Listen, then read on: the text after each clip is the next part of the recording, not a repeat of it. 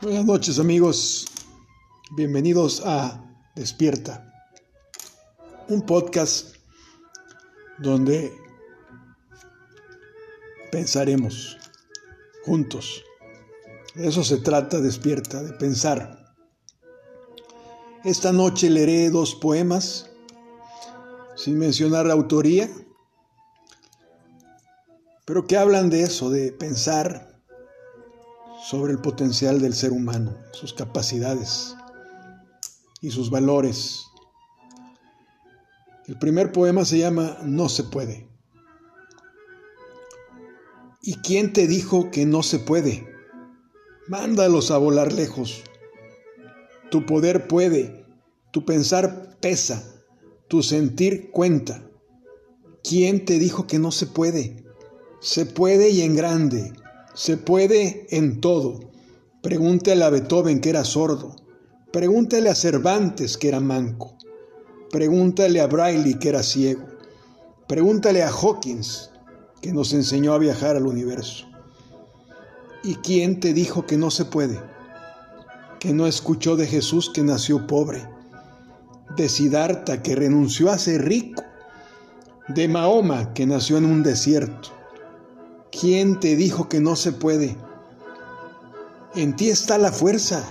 Claro que se puede. Mándalos a volar lejos. El siguiente poema nos habla de lo verdadero, de lo valioso de la vida. Nos habla de el pensamiento entre ser o tener, que es la gran dialéctica de nuestros tiempos. Poema Nobleza. ¿Cómo definimos el éxito? ¿Dinero? ¿Posición social? ¿Acaso tener un puesto muy alto? Ser muy ambicioso o ser un político muy popular.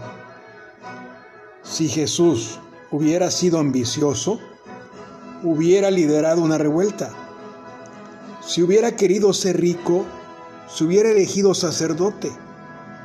Si hubiera querido ser político, se hubiera quedado en el templo.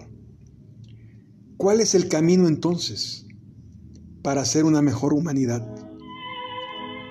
La bondad en estos tiempos es confundida con debilidad, la nobleza como algo sutil y etéreo, sin consistencia importante para triunfar. Nobleza, bondad, ¿qué son? ¿Qué lugar ocupan en este universo depredador, en donde el que grita pega más fuerte, el que atropella y humilla avanza más rápido? Te veo y te admiro, hijo tus principios te hacen brillar como un alma limpia. Es como si siguieras esas enseñanzas de Jesús al pie de la letra. Nobleza al pensar en los demás siempre. Bondad para tener una palabra de aliento para los de mejor suerte que la tuya. Dos conceptos, dos cualidades tan escasas, casi extinguidas en esta humanidad.